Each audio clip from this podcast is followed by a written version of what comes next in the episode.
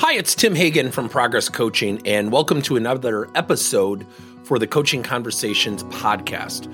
Now, we are on Stitcher, we are on iTunes, and multiple different channels. Please check us out. Now, one of the things that you'll get out of our podcast episodes is a lot of content, a lot of strategy. It's not fluff, it's not concept. Yet, we really want you to engage with the content and let us know your feedback. If you have any questions, feel free to reach out to us. If there's topics you'd love to have us address, we would love to share them with you. Let us know your impact and let us know your feedback. The number one question you can ask somebody who is really lacking self awareness and has a high degree of resistance is the following What are you willing to do to successfully turn things around, specific to fill in the blank, without any conditions or excuses. So, by asking the last part of that question without any conditions or excuses, what you do is you remove from the tip of their tongue their safety net. Sitting right there on the tip of their tongue is the safety net. Let me give you an example. Years ago, during the financial crisis, the Great Recession, I remember working with a sales leader in front of all his salespeople, and he kept saying, but, but, but, the economy is really, really tough right now.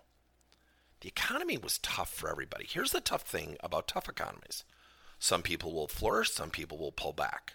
Very few people will sit still. It's how we react to things. And so I remember looking at him and I said, So I'm going to ask you a question and I think this is really going to upset you. I, I, I, actually think I'm really going to offend you. And he kind of smiles at me. And I said, So do you only sell in good economies? And he just, and his jaw dropped.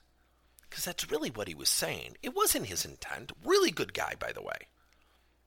So when we're coaching people who are resistant, the number one question is a self actualized question.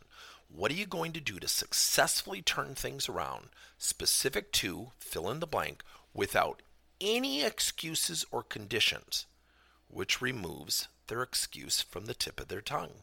Good luck. Thank you for listening to another episode of Coaching Conversations by Tim Hagen and Progress Coaching. Now, our company is always coming out with new and innovative solutions to help leaders coach their employees.